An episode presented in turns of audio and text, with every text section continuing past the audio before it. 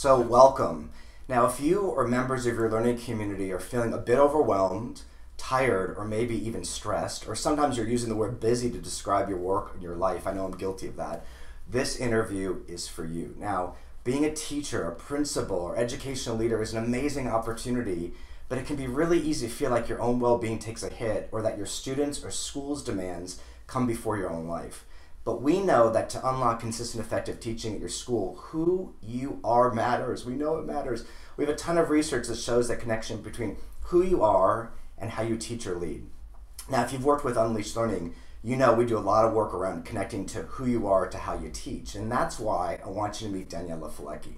Daniela has been a teacher, a lecturer, a presenter for over 20 years, and she's the founder of Teacher Wellbeing. It's a program dedicated to bringing out the best in who you already are. Now, my hope for this interview is that it will support you and your entire learning community, and I really can't wait to get started. So, welcome, welcome, welcome. So, Daniela, you work with educators everywhere. I do. You do. So, why do we need to talk about our well being? Well, as a teacher myself for more than 20 years, I think we all know that teaching in schools are crazy places. So I've worked in department schools, uh, government schools, and non government schools.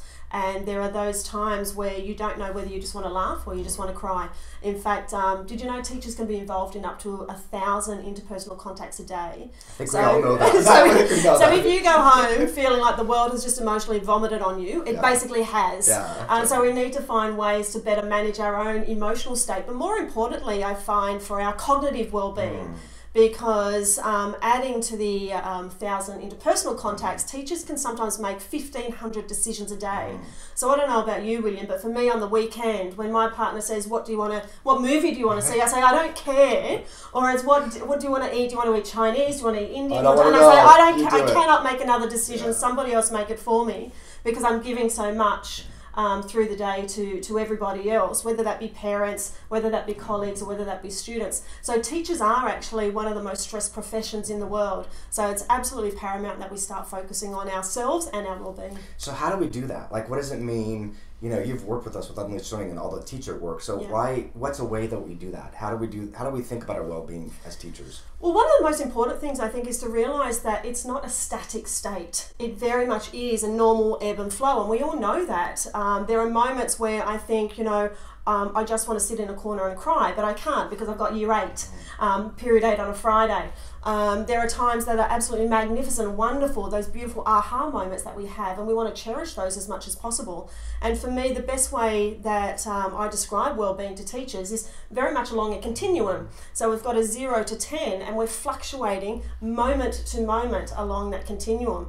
Um, and it's also it's okay to be in the negative as well. It's okay to feel stressed, to feel anxious, to feel um, sad, to feel overwhelmed. But it's not okay to stay there. So we do need to have strategies, and the evidence tells us. Um, that there are specific strategies we can take to help us better move up that continuum from moment to moment. But it's not something that's a static, it's very much dynamic. It also makes me think. Um, I know we didn't mention this before we started, but it, yeah. I have to really know who I am. Yeah. I have to be connected to myself, and all day long I'm thinking about everybody else. So I talk about the flashlight analogy, but I have to really have ways to know who I am in this, so I can really contribute in the ways that I want to. Right. Mm, absolutely. So I'm probably I'm probably some people are thinking. So I have to be happy all the time. Although I don't think you're saying that because of the continuum. But why is this not about being happy all the time?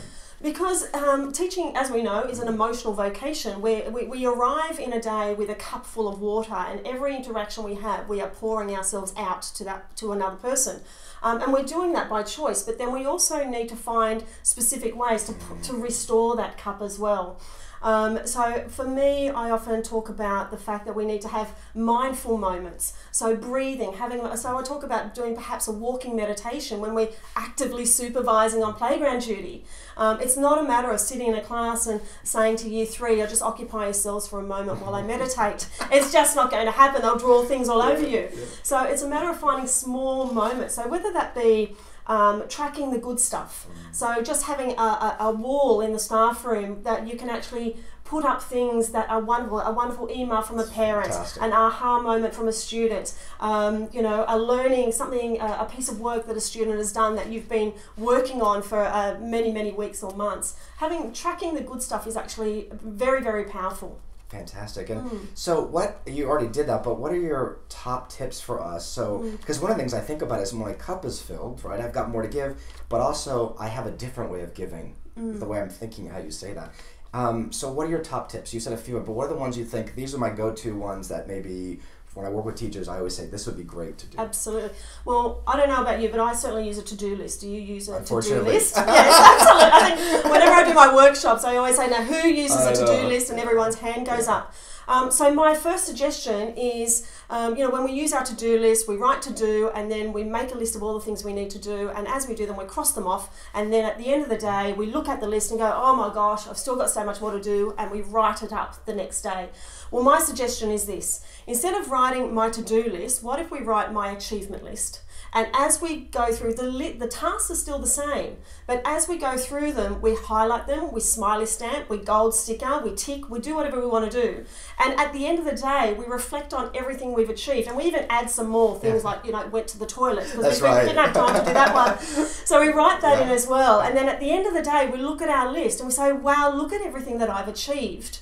Um, the job doesn't change, and then with that thought of look at everything I've achieved, we go home thinking, no wonder I'm feeling tired right now. I actually need to just restore myself for half an hour, whether that be go for a walk, read a book, listen to music, go to the gym. Um, just for me, it's go for a walk, and I don't want to see other people. It's like I don't want to hear other voices. right. I just want to be by myself in nature. That's what I do. But it's fine. It's it's allowing ourselves to come down, yet celebrating the achievements that we actually have. I think that's one of the biggest things, and I find the most powerful and easy for teachers to actually do. It's literally just reframing. It also makes you think because the profession is a giving profession. That's right, yeah. And so we can feel guilty giving back to ourselves. And we've got to really have yeah. some boundaries to say, I matter, you know, Mm. you matter. So, Absolutely. um, so this is what we want to do. Uh, Daniela and I have a question for you.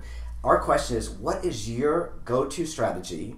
To really give yourself a well-being boost, like what do you do to like you talk about walking or massage or taking some time off. Yeah. What do you do? So, what we'd like you to do in the comments below, um, answer the response, the question. We have some of the best comments in there, and Daniela and I will both check them out Yeah. and hopefully respond. yes. Um, while you're there, you can check out the Ultimate Classroom Setup Guide. We were talking before. One way to uh, lower your stress levels is have an infrastructure, and that guide will help you do that. So check that out if you haven't. Um, Daniela, thank you for Pleasure. your time. Thank you for the work you do Awesome. and thank you for the work you do for the world. We are cheering you on. Let's let's put the well-being in our work and Yeah. uh, really make even more of an impact. Absolutely. We'll see you next time. Thank you.